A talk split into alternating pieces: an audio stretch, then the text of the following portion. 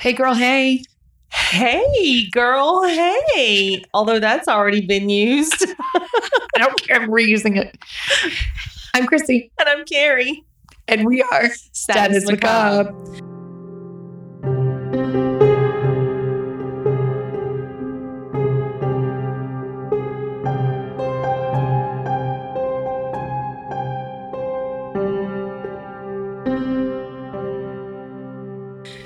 we also may be drinking. One of us may be drinking I was gonna say I, I'm just wondering right now. She's rehydrating Yes, that's. because I was rehydrating last night. I did not drink last night. Oh yeah, no, no. It was it was all me. And then um may partake this afternoon, this evening, we'll see. Yeah, But we're kind of wrapping up the week here at Key West. sort of. We still have. I mean, no, The we- weekend. We, we, we're, we're wrapping it up though. We're winding down Oh yeah, because you know what? We fly out Sunday. yeah. But I always get towards the last couple of days, I'm like, okay, it's time to start relaxing and chill and get back into regular work week mode. I, I, I am not the person who parties all the way up to the last minute typically. I'm aware. I am. Chrissy may or may not. May- yes, I may be. so our second recording here in Key West, Yeah. and I'm uber excited about this one. I'm really excited about Joachim Kroll as as well. I say that I'm excited about everybody that um, I talk about, but I'm super excited about him because he's he's just gross, and um, he is a serial killer. He is um, into cannibalism. He's into necrophilia.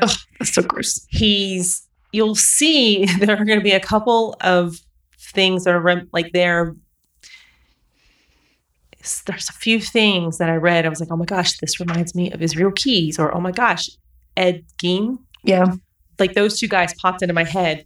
I even Mhm. made a note in here. I was like, I can't believe when you're actually doing research on serial killers and not just listening to yeah, something, but when you're actually doing research and taking a dive, you're like, there's a common theme, hmm several. Yeah. So it was very interesting to see how this serial killer, who was in Germany, born, raised, and died in Germany, hmm um, who was considered not very bright, got away for over two decades hmm of murdering people. yeah. I'm I'm ready to dive in. So I don't I don't. already started. I didn't. Yeah, I mean, well, we don't have any business right now. Um, so let let's talk about Joaquin. Yeah. So Joachim Kroll, serial killer into necrophilia, he um, kind of stumbled in his way into cannibalism, and so he was just on a How whim. you fucking stumble into? yeah, on a whim, I'm just going to cut a buttocks off and cook it because it's so expensive to purchase meat in a grocery store now. Oh, okay. That's Yeah. how you. So that's Oh, okay. that's how he Well, you know, he had- got to do what got to do what you got to do in the you know back in the 50s. right. um, in Germany. So, you know, he had several nicknames. The kids called him Uncle Wahim. Uncle Joaquin. Yeah, that, yeah, that, yeah. I remember you telling me about Yeah. that. So The R R U H R. I have a really hard time pronouncing this. Hunter, the the Diceberg man eater, and then the Ruhr cannibal. So he had several names. yeah, none of them are catching either. One of them. I mean, Uncle Joaquin is like, okay, thanks, Uncle Joaquin. Okay, I don't know. It's kind of All creepy the though. little children liked him. Yeah. So anyway, he was born in April on April 17th in 1933 in Hindenburg, Germany.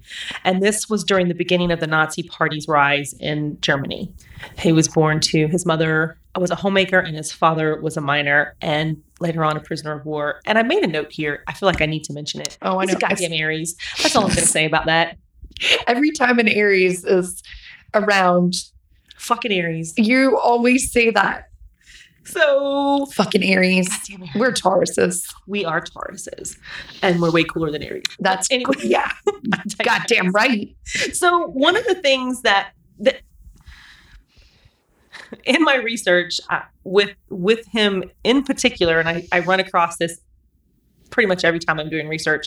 There's diff- sometimes different sources get their facts mixed up, Right. right. So what I have here is he was either the sixth of nine children or he was the youngest of eight, um, eight children. Uh, so either way, he was considered very weak. He was considered a weak child. He was very small. He suffered from constant ridicule from his family and even the community where he lived. He was a constant bedwetter as a child, and to some extent, some people said Mhm. this could have stayed into adulthood. What him Him, bedwetting? bed- him bedwetting, yeah. Oh my god! He was extremely That's awful. introverted. So, um, you know, he was just a child that was just a little humiliating. Is Yeah, I it sounds feel- like it. Yeah. I feel bad for him. Yeah. Very. you feel bad. You, you feel bad for the child. I feel for, bad for the child. Yeah, yeah. Um, his family suffered from extreme poverty. And when I say extreme, I just mean the extreme poverty, not like we just have to make it to payday and let's go do something fun. But they did not have money for for food. Oh And wow, then that's horrible. yeah, it was he was, you know, extreme poverty and then a, a whole freaking herd of kids that you gotta take care of. Oh yeah, no shit. You- uh, whether it's six or nine or eight, I don't care. Anything Yeah. past three to me is God. God bless all the people that have more than three children. Yes, God bless you. Um, his father was a miner until World War II, and then he was drafted as a soldier for the German army. Mhm.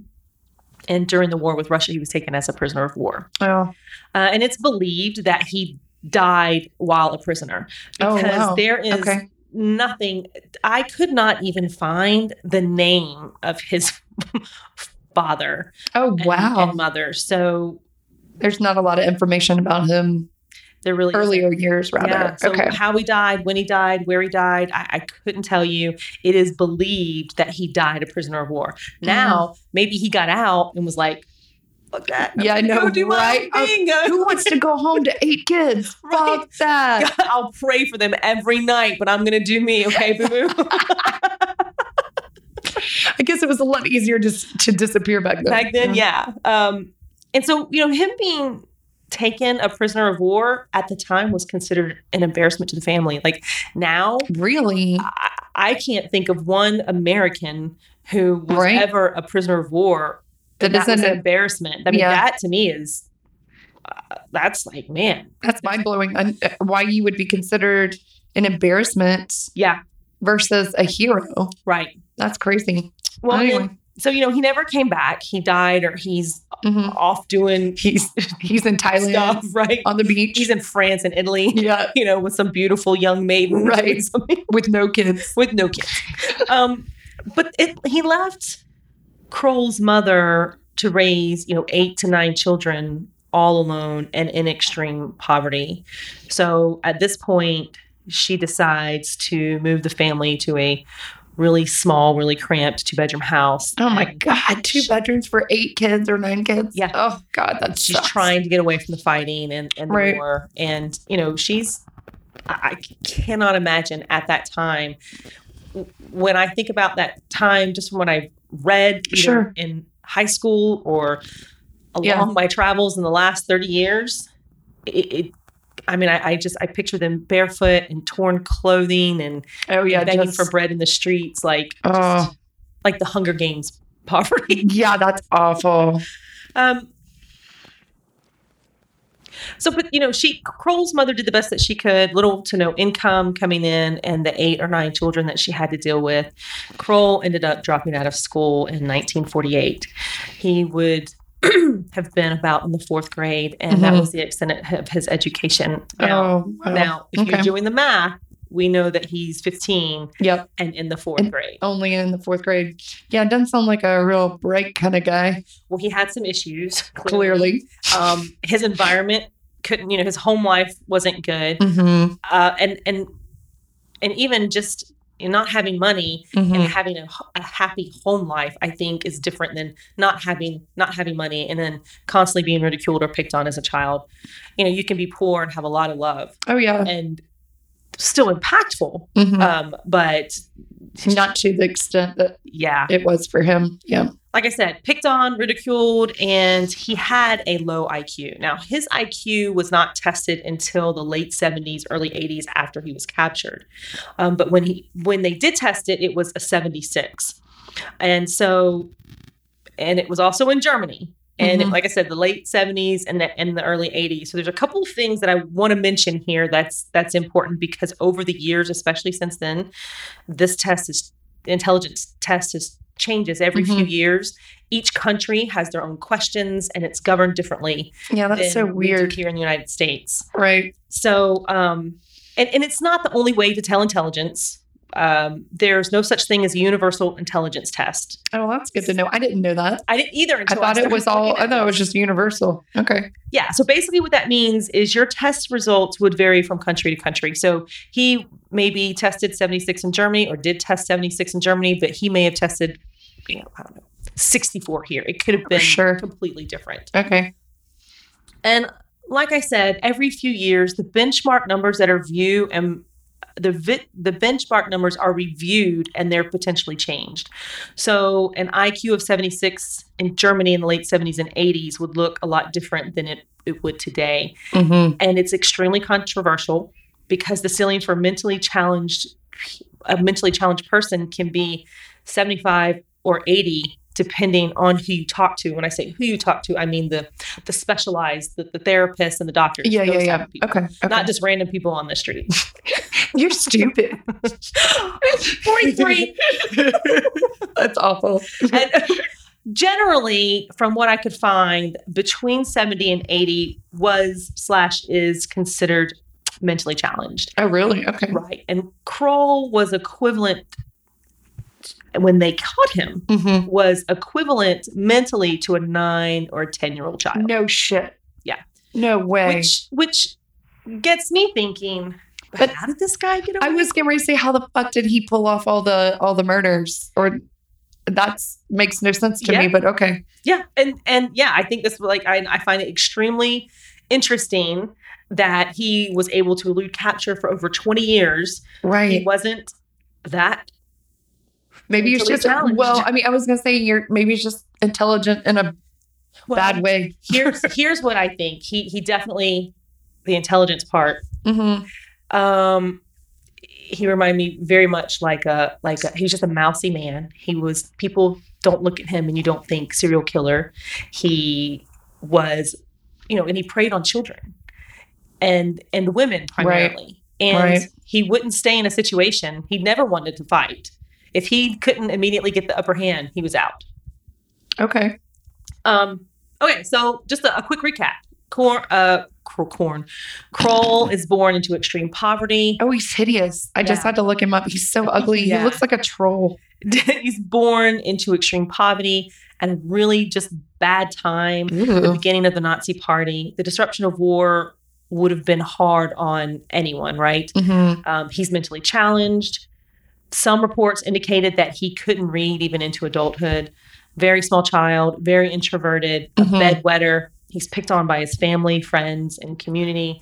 And he drops out of school at the age of 15, only have completed a third or fourth, Fourth grade level. Right. Okay. And and here's some new information. Da, da, da, da. but it was alleged that he tortured animals. Oh Yeah. no shit. Now, how to make a serial killer Right. series. Yeah. No kidding. These are all not every single one of them, right? But Yeah. there's a whole slew of things that we see when when we look at a serial killer's childhood. We're like, oh, yeah, Yep. well, here it You're is. killing animals. You're gonna die. Yep. I have friends where I'm like, that is Yeah. the baby serial killer, right? Right? That's awful though. I mean, you think about it, there's only like a handful of things. There's a common theme. One of them is killing animals. One and of them torturing, yeah. torturing animals. Just the sociopathic behavior of well, and I don't know. How do you I always wonder, like, look at my kids and go, God, are you gonna be a sociopath? I, I had to quit doing that with mine. I'm like, it's done. Whatever. Just Whatever. blame it on mom. Send me the bill. Fine. you know, you always wonder. I mean, maybe I'm the only one that does that. no, you're not. And and here's one of the things that I always say: you do the best you can, and and I don't mean you you abuse your children. I right, mean, right, you, right. you do the best that you can because, and then ultimately.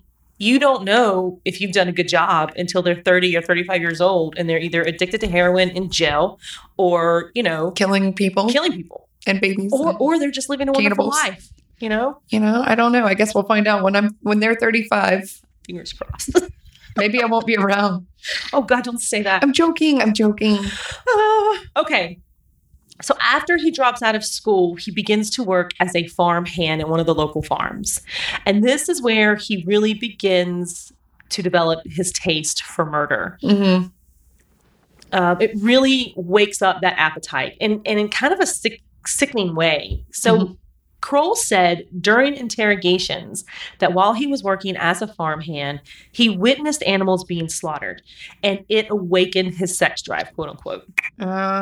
So it was Um, mainly pigs.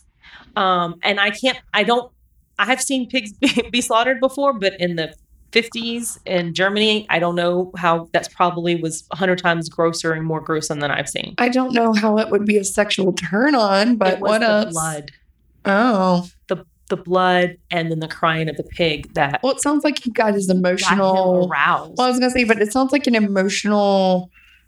I mean, uh, um, I don't know, like the wires in his brain got crossed. You know, like you should feel some. You should feel remorse, yet it was stimulating. yeah, and so he's Maybe he goes on to say that it, from that point, gross. From that point on, he really could not control his sex drive and his bloodlust. And now they go hand in hand for him, Ugh, gross. Eh, hand in hand, which is eh, How, how would you describe that on a Tinder post? Like, I'm Crow. I would just put his picture and Joaquin Kroll. That's all I would do. Call me the lady interested. How many times? You know, we should do that. I bet you we're gonna have like fifty dumb bitches that would message us and be like, "You look so sexy. Do you have money? Is your car nice? can, you take, can you take me to the Bahamas? I'm gonna take you to dinner, and we're gonna have some butt, Some fried thigh, some please." fried thighs. So, and, and Kroll was definitely a sexual man, but a small, not very intelligent man. Yeah, you can look at him and tell him he's stupid. Yeah. And some of the pictures you can see where he was trying to, and we'll post those, where he was trying to stage um, using a female police officer how he would have attacked a Mhm. victim. And Kroll was like smaller than the petite, Yeah, he looks like. Officer Yeah, I was gonna like- say he looks super little. looks like a 10 year little old boy, bald 10 year old boy. Ugh. Um, he tried to have rom- romantic relationships with women. He was not successful. He, he apparently No. right? was it his Apparently- looks? Imagine. Apparently, he did have one girlfriend, and an, it was like anonymous, right? I don't know if she wanted to She- ever I would give her know, name, right? I would have been like, no, Nope, not me. no. But later, he said that he felt very inadequate and awkward with women sexually, and he described the one and only sexual encounter with a living. With I like how he put it, with a living. I was just gonna say keyword living. Yep. Oh So fuck! his one only sexual encounter with a living female was a an, a failure. That's so gross. in his fucked up, deranged mind, he decided he would only have sex with someone who could not complain about his performance. So somebody who is dead or mute. Yeah. Yeah. Yeah. My only requirements: um, dead or mute. and slash or Yeah. I didn't say both. Come on, give me those digits. So on January 21st, 1955, uh, Kroll was around 22 years old and he was still living with his mother. Mhm. And his mother, um, pretty quickly, like almost abruptly, dies. She, like, I don't get the sense that she was sick and she, you know, she was hanging by a thread for weeks or months or anything like Mhm. that. It was it was pretty sudden. And Kroll essentially said that he felt like, you know, um, he had lost a large piece part of him. You know, his his mother. They they had been together his entire life. Mhm. When that happened, all of the siblings split went their separate ways, and they never kept in contact. You're They just Kidding. lost touch of each other. Yeah, how weird. Yeah. six, eight, nine, eight to nine brothers and sisters, and mom dies, and They're all like deuces. peace out. Interesting. And so, with his mother dead, and I don't know to what extent the siblings were communicating prior to his mother passing, hmm That's completely gone now. Right. Kroll decides to move to Duisburg, Germany. Okay. Now, I don't know where that is, but I don't either. it's in Germany. It's in. Germany. I'm I'm I'm horrible with geography. Yeah. So yeah, okay. But so now Kroll Kroll was able to easily make friends with local children. They can relate to him, right? He's simple-minded, he's got a small frame, and he's also working that angle. He would give them that more oftentimes, more often than not, when the young children would hang out with Kroll, he would give them dolls, he would give them candy. Oh, so he was like nice. Yeah. It was No wonder they liked him. yeah. Um, and he was known to to Uncle. He was known as Uncle Joaquin to the local kids at that time. And then and then of course it's perfect, right? He's Mhm. he's in his mind kind of staging Yep. this. He, he's he's foreshadowing a little bit. Yeah, definitely. closer to those young children. The, the smaller, the better, and and typically little girls. He didn't he, he did kill a couple, one man, a few men, we'll get into that, but he preferred women Mhm. and young children, female children. Ugh. So in February of 1955, Kroll has had it and he cannot fight his urges anymore. He abducts a very attractive young woman, 19 years old, by the name of Irmgard Strehl. He Hmm. asks her if she would like to go for a walk in the woods. Oh, okay. Yeah, women are not, women weren't threatened by him uh, because of his size and his childlike demeanor. It would almost be like you you think you're probably helping a mentally challenged person. You think you're doing good, and then bam, But no then, good deed goes unpunished. I just want to put there's a plug there. well, if anybody and some strange man says, "Hey, you want to go for a walk in the woods?" I'm sure as fuck am not gonna say yes. The only thing I can think of is She knew him. she was familiar, at least. Oh, this is Uncle Joaquin who gives all the kids Right. candy. He maybe he's lost or forgot his way. That's all I got. forgot this. So he he strangles her. Yeah. He cuts open her stomach to Oh. show the contents of and of, of what's in there, and that's from his farmhand days. hmm And then he rapes her After. after he's killed her, Oh and then God. he he masturbates Oh, over her body. Now, oh gross. Now, her body is later found um, in a barn, but I, I want to pause. I want to I want to just talk a little bit more about this because I've never heard of somebody who has it was so sexually turned on than Kroll Yeah. because he masturbates over these women Gross. and there's an There's exorbitant amount of semen. So Really? much so they don't think it's one person. They think it's a gang of of people. Oh my god, because he had that much jizz, like locked and loaded. He is that turned on. He is that turned on by this act How could you And- have that much? because he's he's because that that's what gets him going. Did he have like this balls the size of Got nothing on the softballs? balls. Got nothing on the balls. But as if this isn't sick enough, when he gets home, Uh huh. when he gets home, and he would do this often after a kill, he would pleasure himself with his rubber sex doll Ew. while he was choking a small child's doll. Oh my And he would later on say that that he would use that as practice. So Are he would use this rubber sex doll and these small dolls as practice, but he would continue to pleasure himself Oh my god. after he got home from a kill. That is, I, I. He's got a lot of emotional issues. He's got a lot of all those issues. I know, but what I'm saying is, is like somewhere in his brain, it was, it was oh, screwed up. Like he serious wires crossed. You know, like you get so frustrated that in your life, and sex is the only thing you can control. you, You, know, what I, I, mean? I mean, I can see Maybe like that's sporadic ev- every now and then. I need to go get crazy and do something, Do some release. nuts. yes. But I- I can't imagine to this level. oh God, no! like this is on high. this is yeah. This, This, is, like manic. yeah. This is fucked up. so it did not take long for Irmgard to be found um, she could, because she missed dinner time, right? Uh huh. And her mother and father had immediately sensed something was wrong. So they didn't Mhm. wait around. Like, look, baby's not right. not home to eat, something's not right. So Right. they gathered a search party to help look for her. Mm-hmm. And the search party included almost every able bodied person in the area. They end up locating her around three o'clock the same day, and she was partially hidden by a branch with, with snow on it. Oh my god. Holy shit, this guy is disgusting. I I'm just the I can't get the picture of his mousy face and like he looks like a troll whacking off. Like I can't even I'm gonna have fucking terrible. nightmares. It's terrible.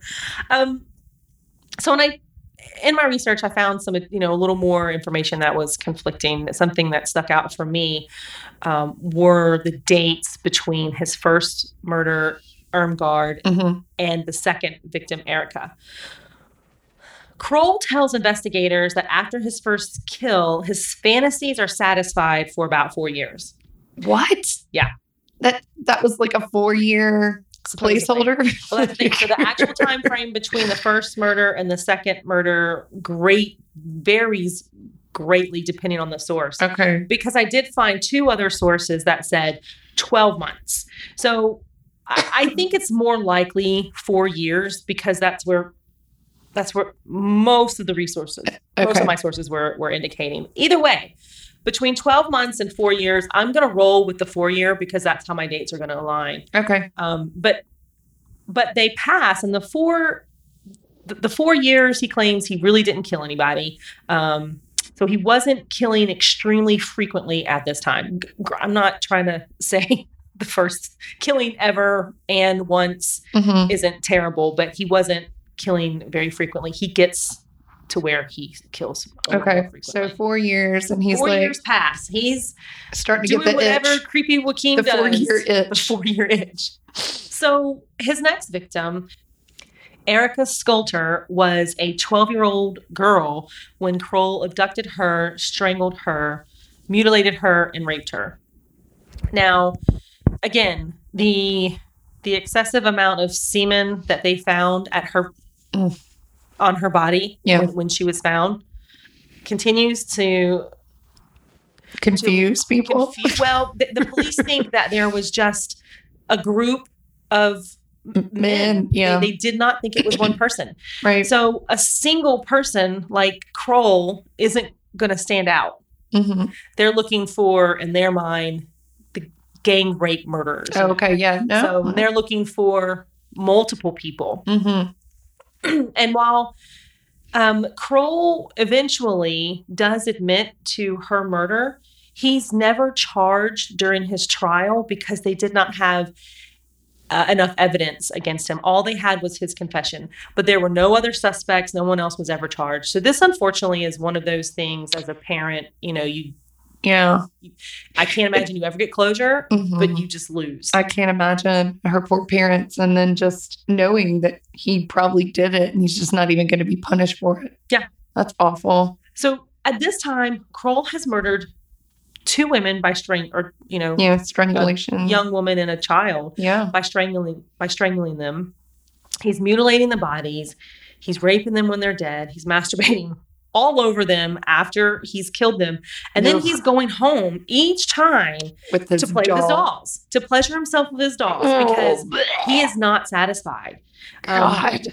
and of course, these bodies are being discovered and investigated, but the police are not linking these murders. Mhm. So something else, and this is where Kroll reminds me a little bit of Israel Keyes. If you Uh-huh. remember, Israel didn't. He found his victims away from home. Yeah. Yeah. That's what Kroll does. Kroll Uh, goes now. Kroll doesn't go all over Germany. He just goes to the neighboring counties. So okay. he'll he'll hop on a tram and go two hours, and Kill somebody Kill and then somebody. come Okay. yeah, Okay. that said, he continues on his killing spree. Um, his next victim is Clara Tesmer. On, Ju- on June 16th of 1959, Kroll attacks her on a bridge over the Rhine River, river by grabbing her arm. She reacted very badly, anyone would. I, I was right? going to say, who wouldn't? and they begin to struggle. So they're struggling on this bridge. They're kind of going back and forth. Mm-hmm. They're making their way off the bridge. And Kroll decides this is too much and he smashes her head. Oh my goodness. And they both roll down the side of, you know, kind of just down the road and off into the grass a little bit. uh huh.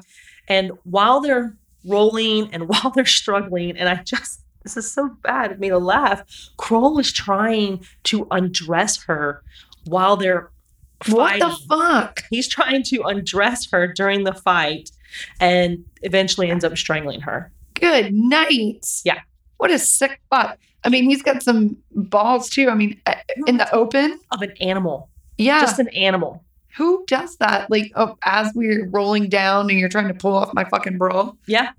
Strangles her, cuts her stomach open, rapes her, masturbates on her. Ugh. But this time he decides to take it to the next level. So this is the first time that he decided, quote unquote, on a whim Mhm. to take a piece of her home. He so he cuts flesh off of her butt and her thighs. He wraps them up in a piece of her clothing that he tore off of her, Okay. and he takes it home to cook for dinner later. I mean, he's hungry. I mean, and I guess at that That's time. My meat was what fifty three cents a pound, and that's just too much. I'm sorry. I mean, all that struggling and rolling down fucking hills and trying to take people's clothes off. I'm fucking worked up an appetite, I guess. so, while searching for Clara's killer and assuming this was only a single incident, because again, the police are not connecting them, they're in different, they're in neighboring counties, Mhm. but different counties. sure. The police zero in on Heinrich. Heinrich, thank you, Ott. So he's a 37 year old mechanic. The police has had suspected him of other murders, not ones that they, not the ones that we just talked Okay. about, right? Okay. But it was said Kroll was likely the murderer. Unfortunately, Huh. Ott hung himself in jail before the trial even began, and that was all the proof the police needed that they thought they Yeah. had found the correct killer. I was gonna say, you know, the guilt of not hang myself. Right. And so Yeah. he he here's what I'm going to tell you. If I'm arrested for something I didn't do, it's going to have to be really bad for me to kill myself. Yeah, I was gonna say. like, that's all the evidence you need that I did this. No, ma'am. Yeah, yeah, yeah. Not today, Satan. No, not today. Satan. so meanwhile, Kroll is never going to confess to any of these murders. Um, meaning he's not going to come up out of the blue and say, "Oh, that's me. You got the wrong guy." Right. Yeah. So he, you know, he kind of lets this guy take the fall. Something else that is important to mention here, um, unlike any serial killer, maybe not any, but most that I've researched, Mhm. he does not follow the news. Doesn't So he- care, doesn't want to know, has, doesn't read the newspaper, doesn't know if they've been found, doesn't know no anything. kidding. So Right. he just well, that's kind of weird. I guess he didn't care about the fame He of it all. He has, and I'll talk a little bit about it as we get closer to the end of the story, but he has just no interest. After the deed is done, no interest. Hmm. So, researchers who have studied Kroll's psychology Mhm. have said that he is that his self-awareness and methodical ways of selecting victims point to him having a higher IQ Then than I, the 76 that we spoke about before. I was gonna say, do you think that's something that he could have faked? Absolutely. Low, you know, low self or low I- IQ. I think so. I don't know Um, how you fake that. but I think I once once we hear everything, I I'm really I'm at the point now where I think he really was very simple minded. Um, Mhm. but what is the word instinctual? This was instinctual to him for me, is what I picked up on. Mhm. Um, Kroll was also another serial killer that traveled to different towns to find victims, like we said, you know, Israel Keyes did. And he mainly murdered women and girls, but didn't really stick to a particular age group. Mhm. So, young children, female children, young women, and some on the more elderly side. Oh God. Um, he does, though, intentionally kill one man, and we'll we'll get to that in just a few minutes. But by this time, Kroll's appetite is becoming insatiable, and he attacks yet another girl, 16-year-old Manuela. He strangles, mutilates, rapes her corpse, masturbates over her dead body, like he's done before, and then he ejaculates on her face and her hair. He apparently ejaculated so much on her body Mm-hmm. that it was considered extremely excessive. Um, and this is really where they start to think that this is gang related activity. So I'm going to ask a dumb question. You may not know this, but like when we say ejaculated an extreme amount, is it like one load or is it like I've masturbated? My God, like I have no way of knowing that. You know, like here's I'm just thinking, I didn't know. I think he's probably over and over. I think he's, okay, yeah, that's. I think he's finishing at the Waiting a minute. legs and Yep. then maybe doing it again over her Okay, stomach. that's where I was That's what I'm thinking. because I'm like, oh my god, maybe I don't think it's yeah a no. medical problem. No, I think he's. Here's the thing: because he's so aroused, he's going home again and playing with his dolls. So he's he he's Okay, yeah, continuing to have an erection. So he's continuing to try to. so if it lasts longer than four hours, Right, man, what are you maybe he should have gone to the doctor. Um, and then you know he also removes part of her butt and her thighs, and this Again, yeah. okay, so, So this, this, is starting to become part of his ritual. for him. Yeah, Okay. eating eating his uh, parts of his victim, and the younger, the more tender. Um, and so he, he does that to take it home and to cook it for later. So again, investigators notice the excessive amount of semen at the crime scenes and are now contributing these attacks and murders to a group or a gang, um, book, booking them officially as the gang rape murders. So, So- now they've officially are being classified as gang rape and they think it's more than one person. and now and they don't Okay. have any sort of you know i don't at the time they didn't have dna that would be able to tell that this hey you know this is all from one person Right. um but these these deaths and these mutilations are generating an immense sex drive in in kroll now six months after this murder a 24 year old man named horst otto walks into the local police station and confesses to manuela's murder so and he had nothing to do with it but this is kind of like they contributed this to those just crazy people who are looking for fame Yeah, I was gonna say. So some guy walks in, says, "Hey, I've done all this." random dude he only confessed only confessed only confessed to manuela's murder and Okay. of course the police are i cannot imagine what's going on in their mind it's almost like if there could be some sort of witch hunt there, For sure. would have been. Yeah, yeah, yeah. but they arrest him on the spot. Later, he recants his confession. This No. man stays in prison and is convicted to serve eight years before being released. Oh my god! And for, he didn't even do anything. He legit did not do anything. Maybe he needed a place to stay. Maybe, but then he was like, "My bad. I'm, I'm kidding. I didn't do this." Just kidding. JK. So, in 1960, Kroll takes a job as a toilet attendant. Now, What the fuck is a I know toilet attendant? I knew you were going to fucking ask that question. I'm going with janitor. Oh, okay. That's what I they call wrong. a toilet attendant. Don't know what a toilet attendant is. What a toilet for one? Right this way. I, Right I don't know if it's a toilet attendant like I'm going to show you to the restroom, but I don't think so because these apartments were kind of like hostel-ish. So one floor would share one or two bathrooms on that floor. So they didn't actually have a, a toilet, uh, you know, in, in each apartment. Okay. But he moves into the apartment that he will later be arrested in many, many years, right? Later. Okay. His landlord tells him if he brings in any young children, he's going to be kicked out because he had noticed him doing this on two separate occasions. He had noticed him playing with or being close to two small children That were there. that were there. Okay. Okay. And the landlord was not having any of it. Gotcha. He knew it was up. He I think he did. Yeah. In 1963, Kroll kills Barbara Bruder, 12 year old girl. She's strangled. She's raped. She's on her way to the playground, but she never made it due to Kroll's abduction. Oh. Her body was never found, and Kroll was never convicted, even though he confessed to it. So this is another another one. He keeps saying I've done this shit, and they the cops arrested this other dude for no, you know after he confessed. They're like, But they're "Uh, not sticking him you-" with anything, right? They well, I mean, look at him. I know. He's weird looking, and they're probably like, yeah, no, he, this dude's already off mentally. home. Yeah, go home. Now, in the same damn year, Kroll is looking for an- yet another victim, and he finds her, 13 year old Petra Guys. Oh, Um, she was murdered on Easter Sunday. oh my god. Yeah. In a heavily wooded area north of where Kroll lived. She was strangled and raped, and uh, her body was later found in the bushes.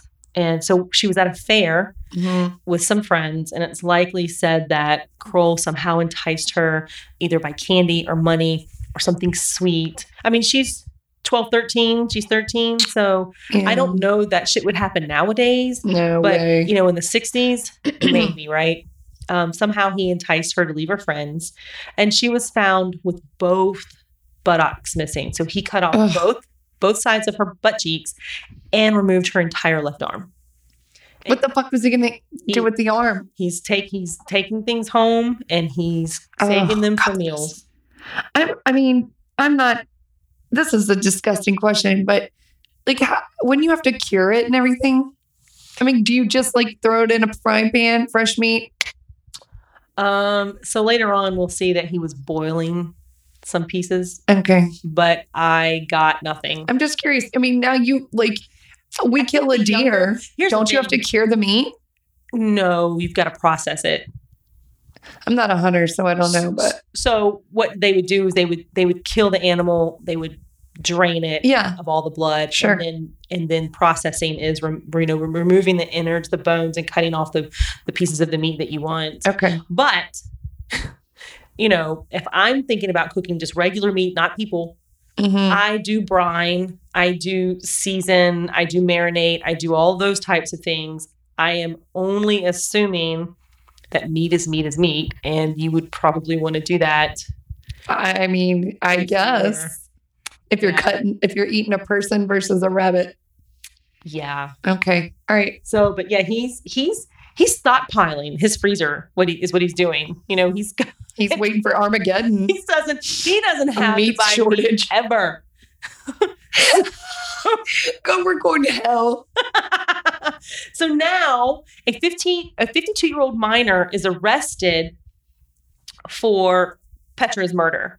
Okay. Um, a single man named Kuhn, Mhm. K E, I'm sorry, K U E H N. There was sufficient evidence to suspect him. His vehicle is a, I'm going to mispronounce this, a Gogo Izar. So it's a cross between, at the time, it's a cross between a car and a motorcycle okay. and um, was seen around the area where the body was by a local farmer. So the police did some investigating. They found only 522 of these vehicles were in the area. And out of all of those, one was issued to Kuhn, Yeah. and he was the only one because apparently they talked to everybody. He was Okay. the only one without an alibi. Oh my God. So uh, pr- by process of elimination, they were like, "Oh, you did. You said you were at home. Yeah. Um, you did it. and That's awful. unfortunately for him, he already had a record that could make him somewhat of a likely suspect for detectives. He Gotcha. was a convicted sex offender, and I don't mean, let me rephrase this. He was a child molester. oh, okay. So he was very fond of little girls and had developed a method he would use repeatedly. So he deserved to go to jail anyway. He likely did, but he was already convicted. My, Oh, I'm, I'm assuming he's already, he had at one time already served his time, okay. regardless. Still. So he would so this method that he would use, this repeated method, he would wait on the little girls in parks. Uh, and you know what? I don't even know that it's only girls. It says child. It could be young girls and boys. Mhm. Um, he would wait on them in parks where wherever he could wait that provided him with access to the to the young girls and or boys um, the ones that were allowed to go out without their parent supervision he Mhm. would entice them you know again candy money coerce them into removing their panties and they he would talk them into allowing him to give the children lessons on how to masturbate and then he would follow up by masturbating himself There's some sick fuckers in this world. Oh my God. so Should be shot.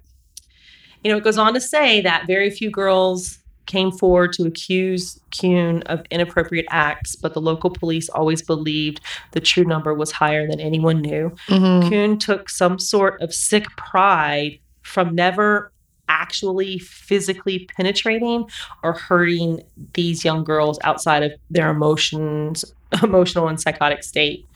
Uh, maybe it eased his mind a little bit to believe that because he was not inserting them, he was Right. not physically. He was just trying to, sex with them. he was justifying his Exactly that perversion. that was the reasoning which caused him to feel it was impossible for for authorities to believe that he was actually guilty of rape, murder, and manipulation. Mhm. And there may be some truth to that. Like if you get down to into court and we're talking about that and whatever, maybe. Bottom line, he's a sick fuck. I was gonna say still a fucker. Yeah. He's a shit stain, so whatever. Yeah. Another reason to believe Petra's death had been at someone else's hands beside Kuhn Mhm. Kuhn had never touched a teenager. So this girl was too old for him. Oh, okay. He was not physically attracted to that to the womanly attributes of a teenager um, or the mature female form. Mhm. He liked little girls. Gross. Fucking So, gross. That's so gross. Sick, right? He he's still gross. May not be the guy that killed Petra, but he's doing some sick shit. Mhm. And you know, the police weren't convinced. They brought in specialists and they theorized he could potentially have gotten carried away and ended up raping her and murdering her in a fit of anger. Um, that he just lost control, realizing what he had done, tried to cover it up, naming him a sadistic sex murderer. And there's, I think there's a case for that too. We unfortunately already know who who did Who this, did it? right? Yeah, but still. but it's still a gross dude. no, yeah, he, that guy sounds like a shit stain too. So And the you know the official postmortem indicated that Petra had been murdered, raped, and mutilated, which is um, Kroll. Well, and they didn't say, "Oh, this chick's got the same amount of jizz as everybody else She on had it." she had semen on her body too. Yeah, Well, I mean, to me, that link right there is I think these cops. are stupid. I think that, but I also think that they they're like, we got to we got to arrest somebody, right? No, I get the pressure, the yeah. facts drive you to wherever they. Um, but so he was arrested to, sp- and he was sentenced to 12 years in prison and had to undergo many psychiatric treatments designed to rid him of any unnatural interest in little girls. He was released from prison only after serving six years and it is believed that he continued his pursuit of young girls after his release, but it could never be proven. Mm-hmm. But he spent time in prison for killing Petra. So no two different men have been char- so I'm sorry, now two different men have been charged with crimes that Kroll committed. And you know, this guy's just a just Yeah, yeah, no, he get he gets he gets he got lucky. He's getting lucky and lucky It's- by no one Yeah. pointing to him. Yeah. And he's certainly not going to go, "Oh no, no, no, no, no, no, guys, that that was My me. bad, that's me. I that was it. me. That's me." can send him home. Yeah, no, that's not happening. And in 1962, man, 1962 was a very, very busy year for Kroll because he continues his murderous rampage by killing yet another young girl, 13 year old Monica Tafel. Kroll spotted her on her way to school in her whole hometown of Walsum, which I think is, a, is north from the area that he lived Okay. um, he, she was murdered in very much the same way. She was strangled, mutilated, raped. Um, he masturbated on parts of her body. He, sh- you know, he cut parts of her flesh away to take home Mhm. and um, eat later. She was not hidden, but was just lying in the woods, like on the forest floor, um, and was discovered by a police helicopter. Ugh, So God. authorities quickly have a suspect for Monica's killer 34 year old steelworker Walter Quicker. Now, Walter was married and very much wanted a daughter. He and his wife very much wanted children, um, and they wanted a little girl. The the community came forward and said, "Hey, Quicker has had a fondness for little girls during their talks with the with the police." Walter did admit to having fondness for little girls, but not in a sexual way at all. He said he and his wife wanted a daughter and they had been trying to conceive and they had just been unable to conceive. Now, my advice to any person with a penis is just stay the fuck away from any children, especially Period. little girls that aren't yours. I don't care. Just Yeah, stay agreed. the fuck away. yeah. Um, he vehemently denied having anything to do with Monica's murder and indicated that he never did anything inappropriate to any of the children. A matter of fact, the police did their due diligence and they went out and talked to every little girl they could find, and they all essentially said Quicker had not done anything inappropriate. Mhm. Um, he was just being a nice guy. Right. But Jesus, to have that, I'm feeling horrible for this guy. He's done nothing wrong. This And guy legit did nothing. yeah, wrong. he did absolutely nothing wrong. But because he liked or, or wanted a little girl with his wife, he's automatically guilty. well, and so That's horrible. What a all of this investigating ruins the police case against him. But the community decided to take matters into their own hands. They began to publicly shame him. They're Ugh. spitting on him. Shops would no longer do business with him. Young children would come up behind him and call him names, and it was encouraged by their parents. And of course, his wife left him because of the humiliation. No shit. That's awful. You- holy shit. Yeah. Right. Your life is ruined now because, Yeah. and for no reason. Absolutely no reason. None. Oh, poor So- guy. On October 5th, of 1962, Quicker walks into the woods with a clothesline and hangs himself very near to the spot where Monica's body was found. And this Ah. caused the police yet again to believe they had. Oh my God. Oh my God. Oh my God. Oh my. God. Now, of course, we know the real killer is Kroll. He's out there wandering free, guilty of the deaths of these two men, Yes. And addition, well as the girls that he's actually killed. absolutely. He's fucking ruining people's lives. Yeah. So it's at this time that Kroll decides, all right, let me let's pump the brakes a little bit. Let me fly under the radar. Got a little too close to the sun. Mm-hmm. Yes. So there had been, you know, a lot of deaths in, in 1962. So he just bumps along for three years. He doesn't kill anybody for three years. Yeah, okay. So we get so we're starting to kind of see again like this not pattern pattern where he doesn't kill anybody for a few years and then he just jumps off the fucking rails Mhm. and then now he's so very difficult again i would imagine to especially without the science that we have today Right. to track this person down Oh yeah.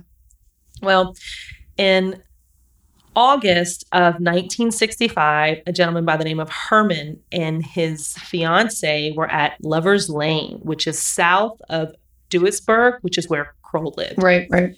so Kroll left his apartment um, that day by tram, and he was in the area of Lover's Lane about nine o'clock that night. And while he was exiting the tram, he was hoping that there would be an opportunity that would present himself, present itself, so that he could claim his next victim, so to speak. Um, and it and it didn't happen. He waited. The right person didn't come along. The the the, the stars didn't align for him there. When so when that happened, he remembered the lake at Lover's Lane. When he got there, he was in a little bit of a sexual frenzy because Lover, Lover's Lane is, of course, Lover's Lane, and there's cars parked sporadically. But you know what the you know what they're doing in the car. I was gonna say they're they're they're having sexual encounters. Yeah, so he's remembering when when he was younger. Mhm. Apparently, he would go to Lover's Lane and he would watch the people have sex in their car, and then he would masturbate outside of the car. Oh God, this guy is so new.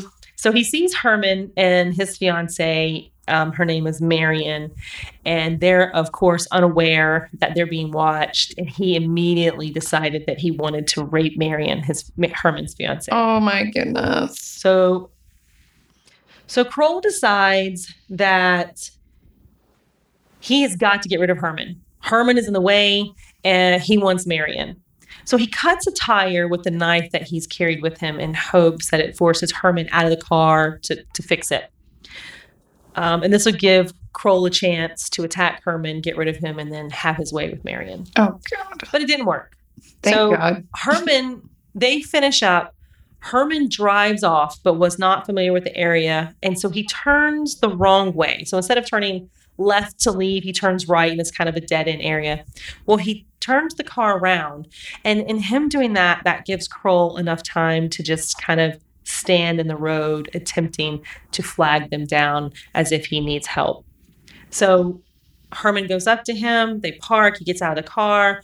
Herman is not intimidated by Kroll at all. He sensed absolutely no danger. So he gets out to see if he can help. While they're exchanging words, Kroll pulls out a knife and stabs Herman several times. Oh my goodness. With the first stab wound, really not it nicked his heart. So it didn't, Mhm. you know, go through. He didn't die instantly, but he He was gonna. he was yeah. So now Kroll changes focus to Marion, who he wanted all along. Marion is very quick witted. She hops into that driver's seat. She shuts the door and she fucking hits the gas. Good for and her. she drives and she's trying to roll over Kroll.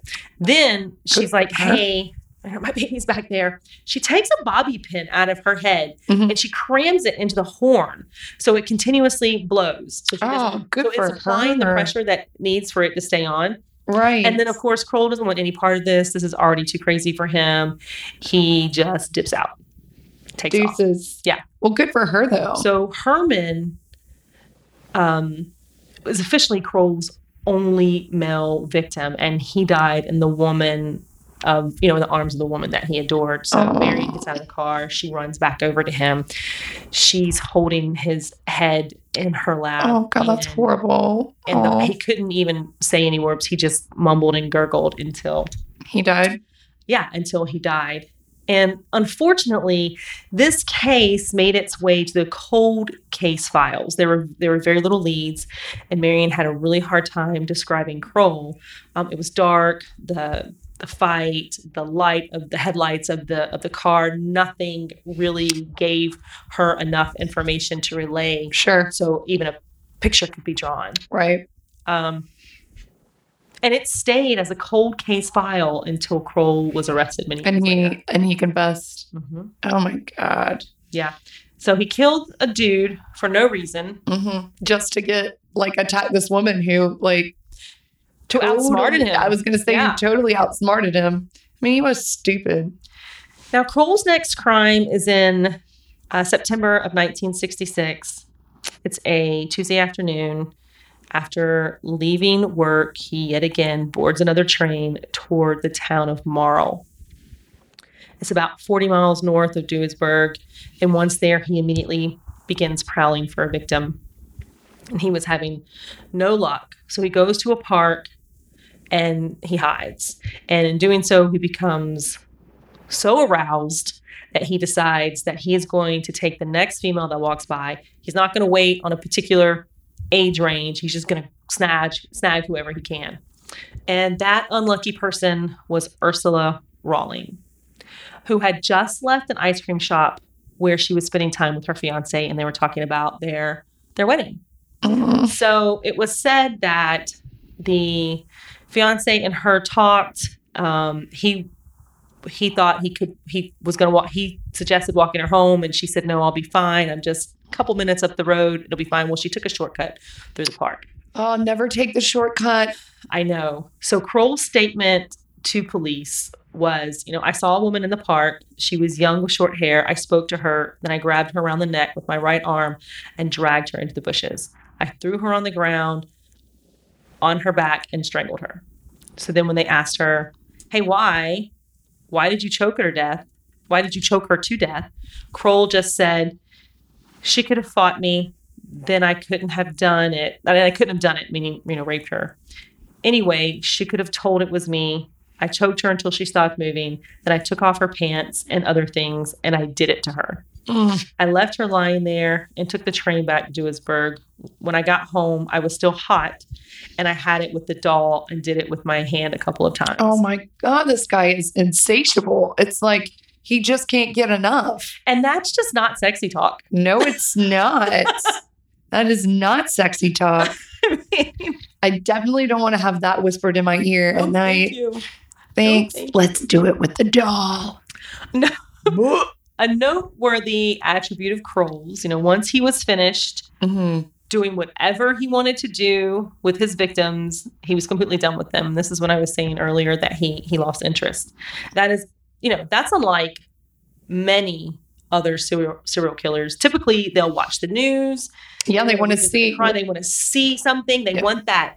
It's almost like a second arousal for them. Um, in some some ways, but not Kroll. Not Kroll. He's not got his keep up with me. dolls. Didn't care. Did got not his care. dolls. So this is another reason that it made it extremely difficult to, you know, for Kroll to remember his crimes.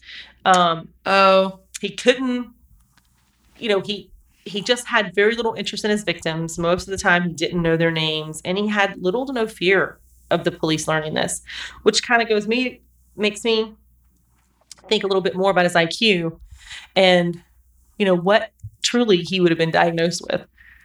yeah, that's interesting. I mean, he's a different case altogether.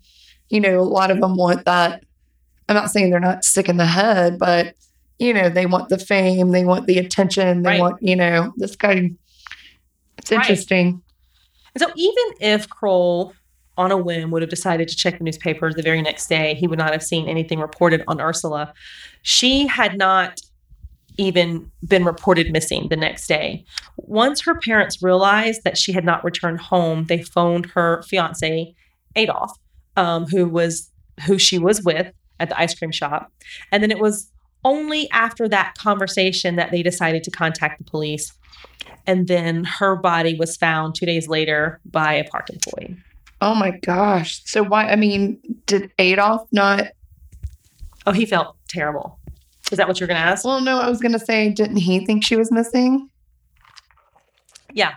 Yeah. So the parents, well, no, she lived with her parents. Okay. So she was going home. So the next day they woke up and realized that, that she never came wasn't home. Okay, gotcha. So the first thing they do is call Adolf because, hey, yo, bro, yeah, where's my daughter? she was with you last night. Where is she? Mhm. And then, oh, sorry, last time I saw her was blah blah blah, whatever. And then they called the police. gotcha.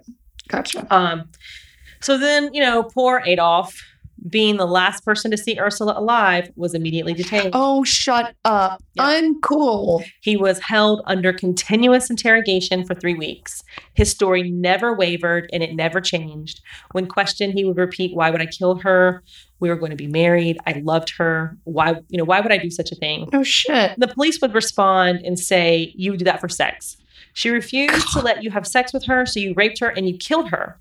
But Ursula and Adolf were already known to have sex, and that was uh, corroborated by her friends. Uh, right. The police ignored that bit of information and continued on their own investigation. And they 100% believe that he committed the murder. Oh my God. All these people are getting blamed for Witch, this. witch hunt. With, yeah, this is insane. So eventually, they didn't have any evidence. Good. Eventually, whatever that statue is, you know, three weeks, 72 hours, whatever it is, they had to release him because they had no evidence to continue to hold him. hmm Unfortunately, like Walter Quicker before him, Adolf dealt with the police and the community believing he committed this murder. He was ostracized, chased out of town. And he was chased out of town in January of 1976. He was depressed by I his mean, fiancée. 67. Yes, 1967. That's what you said earlier. That's what I said. Yeah, sure. He was chased out of town in January of 1967. He was depressed by his fiance's death, accusations against him, um, and he drowned himself in the river four months after her murder. Oh my God, this is so depressing. so Gary. now, right, with a So little help from the police and the community, God, it's like, how Kroll's responsible for the death of a third man.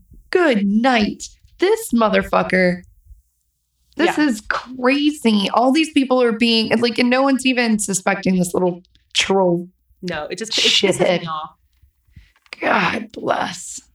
So now there's a little five year old girl, Ilana Hark. Oh, She was the test subject. Don't you like the way that's worded? test subject. For a spur of the moment curiosity killing that Kroll had. Oh God, I can't even. He wondered what it would be like to drown someone. So he's getting, Mm. you know, his his regular craziness, which is fucking crazy, is not enough for him now, right? Yeah, he's, branching out. he's branching out.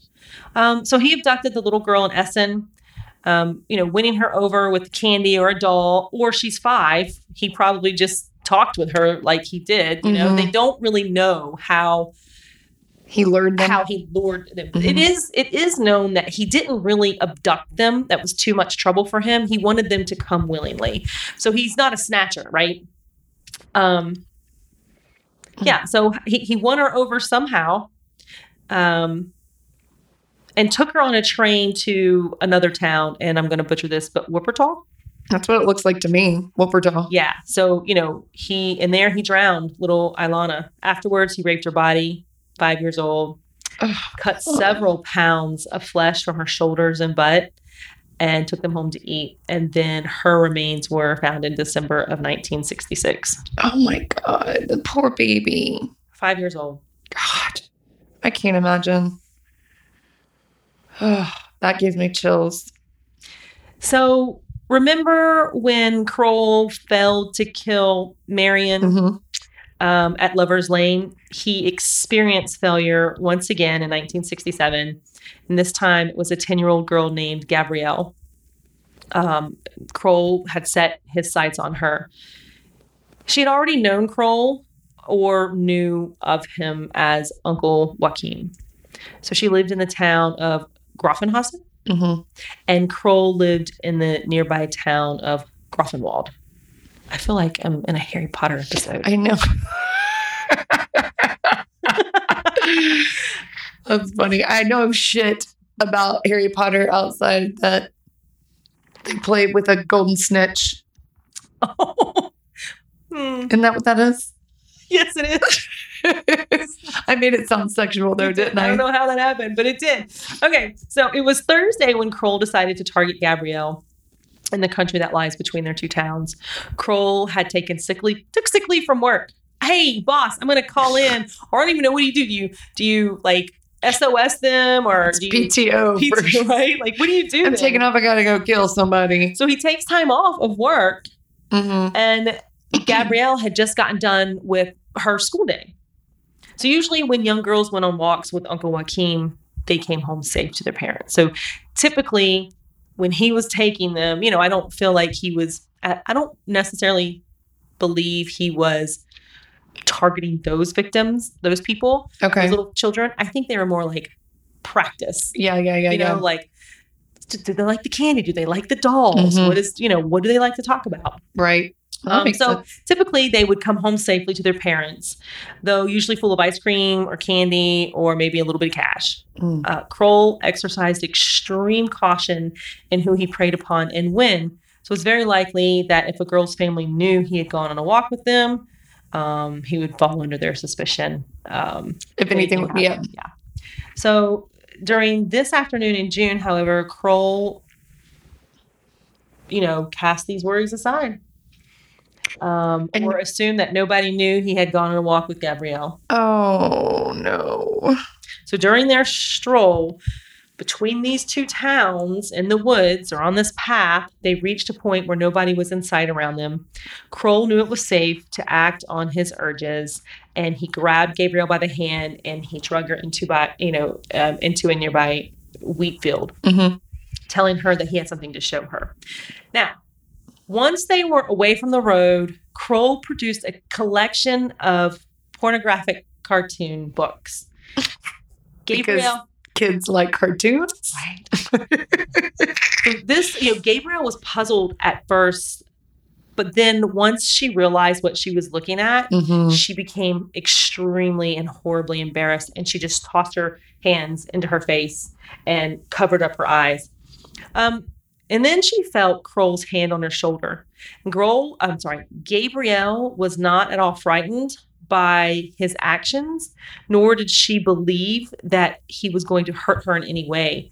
But she was embarrassed and ashamed and just, you know, freaked out, I guess. hmm Um, and she ran away. She just took off and ran. She was like, "Peace out, She freak." Hauled ass as fast as she could. P- did not pass go. Did not collect two hundred dollars. She went home. Kroll made no attempt to chase her because again, that's not what he does. Yeah. Um, she did not stop running until she got home, and she never went near Uncle Joachim again. She was mortified by the incident. She never told a soul about what happened. No way. It was only after he was arrested and Mhm. exposed years later as a murderer Oh. that she decided to tell her story. She came out. Yeah. And can you imagine how lucky, No shit. not knowing, she had no clue how lucky she was. Yeah, no doubt. Oh my None. god, I'd have to go to therapy after that. So our next victim, Kroll's next victim, I guess we should say, 61 year old Maria Hettgen, was not lucky. Mm-hmm. Um, she was killed in July in 1969.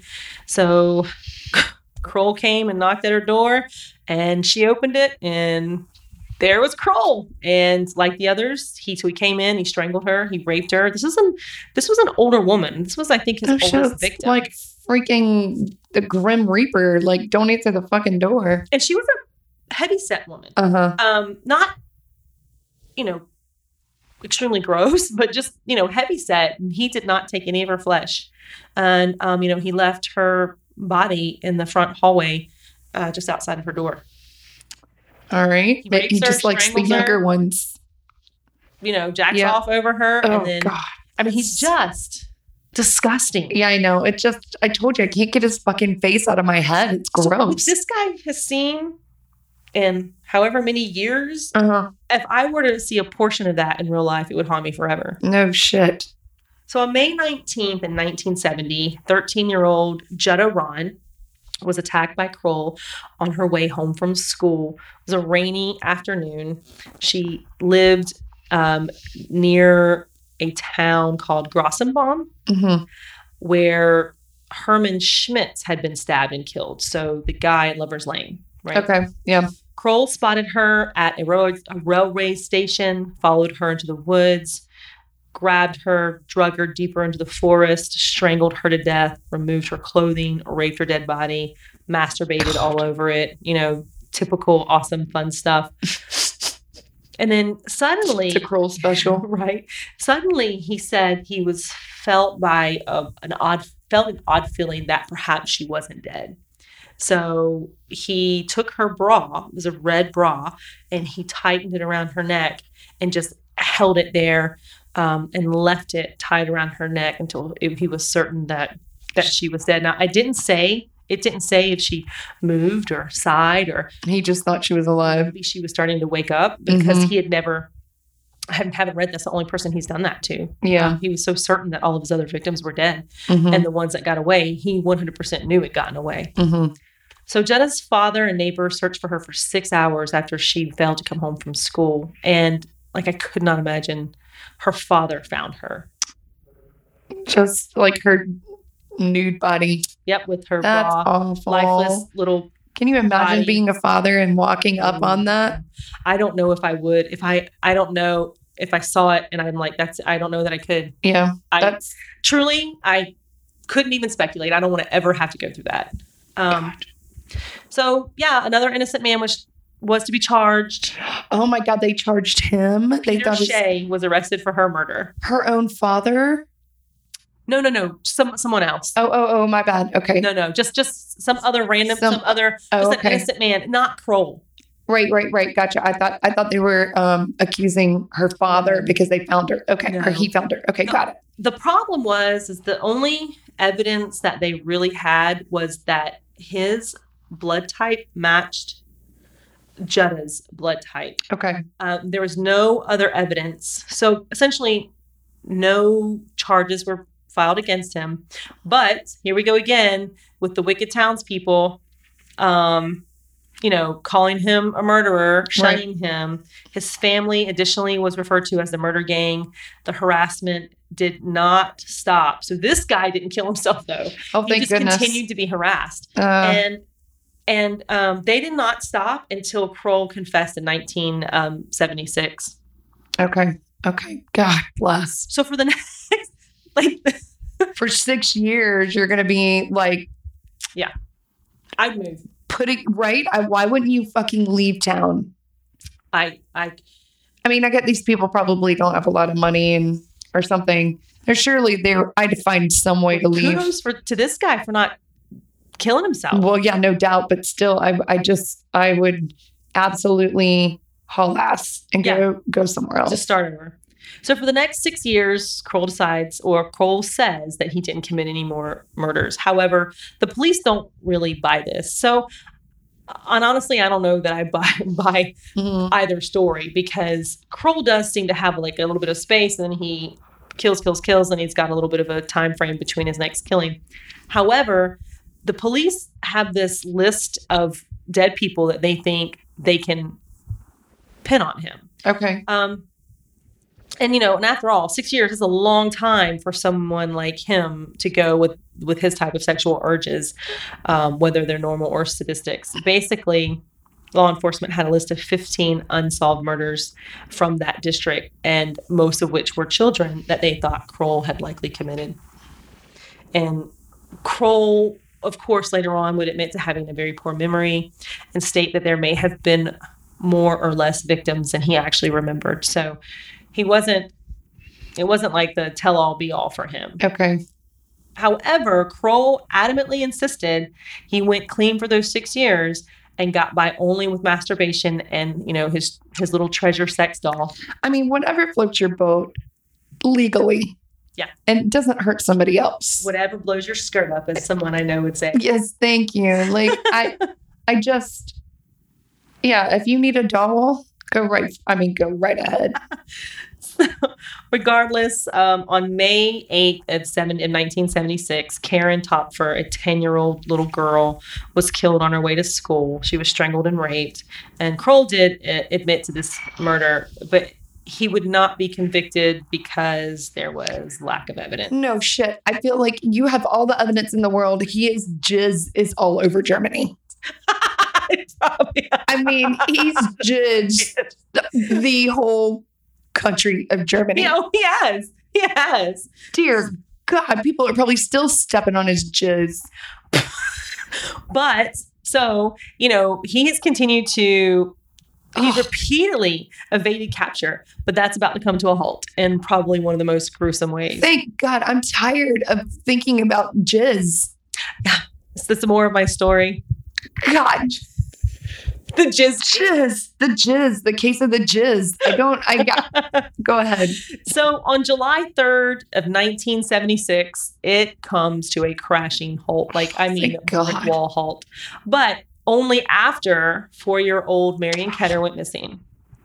Um, it was a hot afternoon. She was a very adorable, cute little blonde girl that had been wearing nothing but panties due to the heat Mhm. outside and running around. And she lived in the exact same apartment co- um, building that Kroll lived in Mhm. which of course when they start fucking up and killing you know same thing with Israel Keyes yep, you fuck up too close to home. suddenly she vanishes um, a little girl had lived just a few doors down on the same floor Okay. And you know she had been to a little playground nearby and then back to the apartment but yet again i know it's the 70s four years old and only wearing panties i'm just saying Well, I know, but I rem- I mean, I have pictures of me at that age. Yeah. in my back my oh man yeah i mean i can't remember my mom ever saying no Walk down the street naked. no and i was born in 77 she Oh yeah, same. yeah so it in my backyard in the front yard Yeah, maybe, yeah, but yeah. not like hey would you like to go walk to the little playground and play you know the way back Oh, yeah, naked. Yeah. No, But this agreed. was germany and it was the 70s so maybe there was something i don't know about it Me either. I, I don't know how that works. Um, so mm, her mom, Miss Ketter, realizes about four o'clock in the afternoon that Marion's gone, and she searches the area. She talks with some of the other children who are out playing. She's going door to door. She can't find her, and she calls the police. Oh, Um, the police come out. They speak to the children. They go door to door, and then of course they drop by Cole's apartment. But everything appeared to be in order. So they walk into the apartment. They have a conversation, and everything seems to be a okay. Now they're not doing a deep dive, right? They're just like they're probably going door to door. in, Yeah. Hey, how you doing? I Have a few questions. Yep. See you.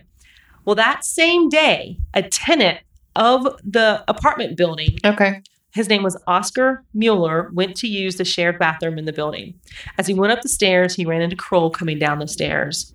And Kroll said, I would not use the toilet if I were you. Okay. It's all stopped up. So Oscar asked him what was stopping it up. Oh, Jesus. Kroll simply replied, guts. Oh, my God. Oh, my God. Yeah, after this chilling exchange, Kroll disappeared into his apartment. What goes in, goes into his apartment? Guts. Oh, He's well, cooking he- dinner. oh, God. I wonder what he's cooking. Yeah, you'll see. So Oscar shrugs it off, decided to go see what was actually wrong with the toilet, like any fucking body would do. Because I'd be up there. I want to see what's what guts or claws. are Yeah, I know what guts. What what is guts? So he, you know, he says he did not take the statement very seriously from Kroll. He considered it to be some sort of twisted joke. But when he approached the toilet, he found what looked to be flesh in the Oh. actual toilet bowl, God. and the water was bloody. So the color drained from his face, and he because you know the little girl is missing. Well, yeah. Um, and then he immediately rushes outside into the street and just grabs the closest policeman and basically says, "Oh my God, you have got to come up here and see what's going on." Mhm. crazy." Oh God. Poor baby. Sorry, that was me taking a big sip of my vodka. But yeah, I was gonna say my vodka. I was hoping to get it in there. So the police and um, Oscar make their way to the bathroom. The policemen decide that you know they, they see what Oscar saw, but then they decide, hey, we gotta we gotta pull this toilet off of the hinges, off of its mounts, and let's see what's in there. So they Oh. that's what they do. They wrench the bowl Okay. from its mount and they dump the contents into a bucket. And what they find is is horrendous. There was a set of small lungs. Oh no. There were um, there were kidneys. There was Oh, liver. jeez. There was a heart, and then there was just some flesh. Oh my God. Oh my Police God. made their way back to Kroll's apartment, beat on the door as loudly as they could, and when they entered, they found what still remained of Marion's body, chopped up on the kitchen table, and a stew simmering on the stove with what appeared to be its main ingredient, one of her hands. Oh my God. First of all, why would oh He was making, so it was in there with Hand stew? potatoes and carrots, like he was making a soup. gross. and then a, a you know they did a closer inspection they found that the sink was cl- was clogged with entrails and in the refrigerator there were portions of the tiny girl's body and flesh on Mhm. plates as though they were pre-planned meals Was this Tuesday's meal and then Wednesday's Wednesday's lunch? Oh my God. That is in disgusting. the freezer they found Ugh. even more body parts Oh my God. I mean, it's like Jeffrey Dahmer. Yeah. Ugh.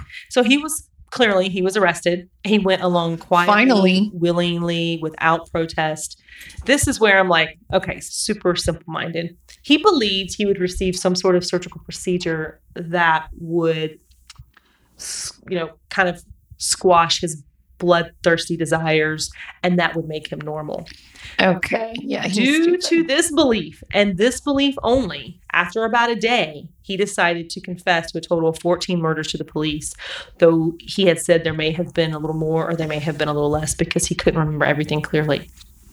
He also explained that his murderous desires really started when, as a teenager, he saw pigs being slaughtered and it aroused him.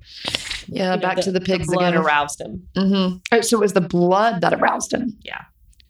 Okay. And so I made a little note here because he remind you know, of course, he was before Israel Keyes and before Ed Gein, right? Uh, I can't remember. I think Ed Gein was. In the 80s or night when was he? Um, Well, I made a note here while you're if you're looking that up Yeah. because he and Ed Gein gave the same reasoning for their desires to kill. And so I just found that extremely interesting. that's Um, yeah. He so yeah. I was gonna say yeah. Gein was 1906. So Oh were, shit, he was way before then then. yeah 1906, and then he died in 1984. Okay, well, so yeah, but he, Ed, and Joaquin both gave the same reason. Yeah, yeah. Where their desire came from. And it was just from blood. It was just from seeing pigs slaughtered. They're just aroused by this. I don't know if it was pigs, but it was you know Animal, animal- slaughtering. Yeah. Yeah. Okay. just aroused by the blood. Um, Kroll also admitted that he couldn't maintain an erection with a woman, at least not when she was conscious. He just well, couldn't do it. yeah, because he has low self esteem and he's Yeah. yeah, which yeah. is why he took to raping his Dead people. dead victims. gross. He also confessed that he had tried human flesh on a whim and he really liked it. And he began to choose victims he thought looked tasty and would yield a more tender. Tender flesh. Mhm. He also stuck with cannibalism to save money on groceries due to the price of meat being so high. I'm sorry, but this is. I mean, what I I'm sorry. Why in the fuck would you give that reason? He's got Maybe because it sounds like he's, you know, poor guy, can't afford meat. So, I mean, what else do you expect him to do? Sorry, I couldn't afford the chicken, so I went from the rump roast. I got. I don't. I don't understand. Seriously, I do not understand. So he went on to speak of how he would come home from committing a murder, still aroused from his acts, would have sex and masturbate over this rubber doll. He would strangle it while doing so. He would try to reenact the crime. It also helped him to practice his strangulation holds. Um, the pretty, you know, he he he had child-sized dolls Mm-hmm. um, that he used to entice little girls. And Ugh. they were also, you know, used for that exact same purpose. So, And so he's telling the cops this. Yeah. So Now he's he- he's coming- he's coming, he's confessing so openly Right. and so abundantly because he really thinks there's some surgery that he's going to get that's going to yeah, right. Let me remove your brain and chop your penis off. Yeah. That's how we'll get you to stop. Yeah. Uh, I'll be happy to do it. He um, he did not know any of his victims. He didn't know any of their names, but he could remember the time and place where he had committed a murder. Really? hmm I can remember the time and place, but not The name. interesting. and that may be something he never even asked. He Sure. he was probably never like, "Hey, I'm. What's your name?" I'm Shit. I'm here to kill you. Yeah. and your name is. So, you know, when shown a picture of a girl, he usually recognized her, but hadn't kept up with the news reports following his crimes. So, oftentimes, when the police were talking, I'm sorry, were taking him Mhm. to a scene of one of his crimes, if they passed an area where he had potentially committed a crime, Mhm. he would announce it and say, Hey, I killed somebody in that spot. And the police would check it against their files of unsolved murders. Uh-huh. And um, typically, He was right. he was right. Oh, wow. He's like some kind of savant when it came to. It's, kind of, it's so weird. Yeah, I So know. just such a weird dichotomy of whatever the fuck he's made of. So we we make assumptions that a serial killer who got away with murder for 20 years has to have a moderately high IQ. Well, I do, right? I mean, I would too. Yeah, usually killers with an extremely low IQ work with an accomplice. They have someone help them in some way. hmm The mentally handicapped offender is classified by being someone who is who has difficulty answering questions, a very limited vocabulary. Um, he acts impulsively. Uh, he has a very limited ability to recall events, prefers young children as friends, and is incapable incapable of understanding his consequences. And these describe describe Joaquin Kroll to a T and very Mhm. well from everything that I've read. Interesting that, you know, because he did hunt his victims. Yeah. He picked them out, which doesn't really, you know, go along with the impulsive impulsivity. You know what I mean? Yeah. Because he's not impulsive.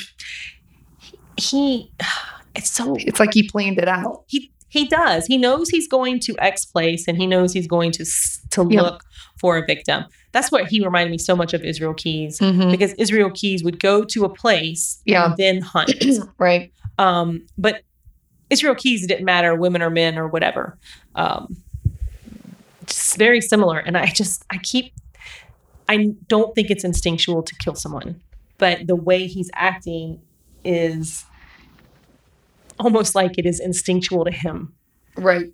Right. it's almost like he he he can't fight it at all he there's no way Yeah, no, he I mean it's it's it is a it what is it? It's like an addiction almost. You know what I mean? He's addicted to killing. Yeah. And clearly eating buttocks. and thighs more often than not we do not see someone with a severely low IQ being able to operate alone and still get away with killing for an extended period of time. Kroll was the exception to this, Mm, and many definitely. things, yeah, many things allowed him to evade capture from very early on. And one of the ways that he avoided detection was sometimes he changed the method on how he killed his victims. Yeah. Um, it would range from strang- strangulation to stabbing, and then of course he also dabbled in drowning. Yeah. Um, and he did not always cannibalize his, his victims. He didn't start doing that, I think, until his third or fourth victim, and then he didn't. He didn't do it every time. Every Well, he had enough meat one. for that week, I Right? guess.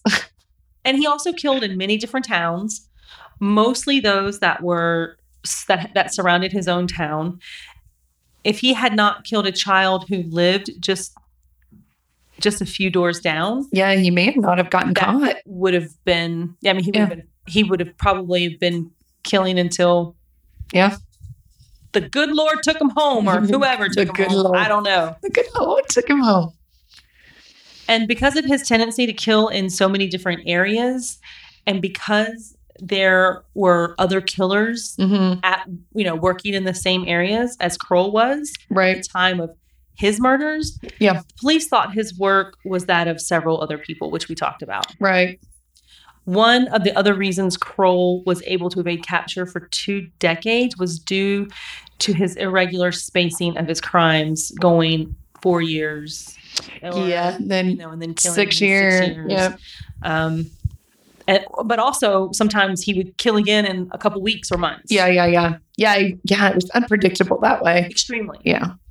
He was very much uh, an enigma, and you know, people pitied people around him pitied him, whether it was his neighbors who saw him as a lonely, simple-minded man that loved their children and only wanted a family of his own or heard his desires to have that simple operation he thought existed that would rid him That's of all of his crazy. crazy desires. That's crazy that he thought that. Yeah. At the same time, he he definitely could induce horror and terror and rage. Now, you you couldn't he also knows his victim. Mm-hmm. The helpless, the defenseless, the small, you Yeah. know. He's not going toe to toe with a grown man. Well, except that one. Well, yeah, but outside of that, Yeah. And, you know, looking into the eyes of the pictures of his victims, especially the, the young girls, like I, I wonder what type of monster it would take to just to do that, take away their lives for, Yeah. for nothing more than to have an orgasm. yeah, And- that's and, sickening. maybe a meal from from their meat remains. you know? yeah, but that's there. and There's then move along. Like there's no emotion there. yeah, yeah. Well, that makes me wonder. Like, maybe he was somewhat on the spectrum. I don't I don't know. I think we're all on the spectrum. Well, yeah, I, I, I guarantee you I am. I've said that a million times, but I'm just saying, like, the not being able to have any kind of emotional response outside of just wanting to jizz everywhere. Right. Why, you know, that would be a physical response. yeah, it's not an emotional response, but And even when he got caught, he didn't seem to really have any. That's so weird. I mean, that, I mean, that's also that's fucking sociopath, man. Then, you know, what snapped in him when his mother passed away? Yeah, Because there was that the- many, many years Yeah. since he worked on the farm, Mhm. right? Until his mother died. You think that was a trigger though? I think, I, Contributed. I, I think it. I think the, the working as a farmhand mm-hmm. Um, awoken something in him, and then his mother's death was like It was just yeah, I too think- much. I definitely think he'd have turned out the way the way that he was. Mm-hmm. I You know, I've just yeah, it makes you wonder what the environmental, you know, nature versus nurture had on him. Because it doesn't sound like he had like an abusive mother or father or anything, but this, well, yeah, father was gone. His siblings picked on him. Um, Mhm. Friends and you know, yeah, that I mean, you never know how that ridiculed him. right. You but- never know how that's gonna freaking impact somebody. And we all we can be sure of is that you know Joachim Kroll left a just a, a huge rain region, like a whole region in in Yeah. terror. Left a string of bodies Yep. and uh, a lot of jizz. in I was going to say, I mean, I had to put that in there. I did that just for you. thank you. I swear to God. So while he was in prison, he eagerly cooperated with the police. He was completely convinced that, you know, of course, the police had a hand in that too, right? Mhm. Um, he was convinced that he would be given this operation that would cure all of the homicidal. I want to know what do you think he was going to get a lobotomy? I got nothing. After several years in incarceration, he was charged with only eight murders Ugh, and one attempted murder in a trial that went on for 151 days. holy shit. And at the end, instead of receiving the cure he wanted, Kroll received a life sentence in prison in April of 1982. And in 1991, he died of a heart attack in prison at the age of 58. Oh, that's not a good enough death for me. I, I'm a little like, wah, wah. I know that's I like a thought They downer. were gonna like, I thought they were gonna string him up by his toes, no shit, in front of the fucking firing squad. right? But no, something. But no, that so that is the really sad and pathetic little short life of Joachim Kroll, of the troll, of the Kroll troll, troll. I the will- I- troll Kroll. I like it. I like it because he really does fucking look like a troll. yeah, so we're gonna have to post. I have several pictures that will get posted up there, Okay. um, as well as this podcast. Yeah. and you know, appreciate you guys for listening. Had so much fun talking about Joachim Kroll, and I don't know, are we ready to? What's next? oh, what is next? So, I'm I'm debating, I'm I'm gonna think I'm gonna leave it Open ended right now. open ended right now. I've got a couple of that I'm working on. and so I, I I don't know which one I want to do yet, but yeah, I'm gonna leave it a little bit of a of a surprise. Surprise, surprise, surprise. Who didn't love Gomer Pyle? Everybody loves some Gomer Pyle. I know young people are like, who the fuck's Gomer Pyle? Who the fuck is Gomer Pyle?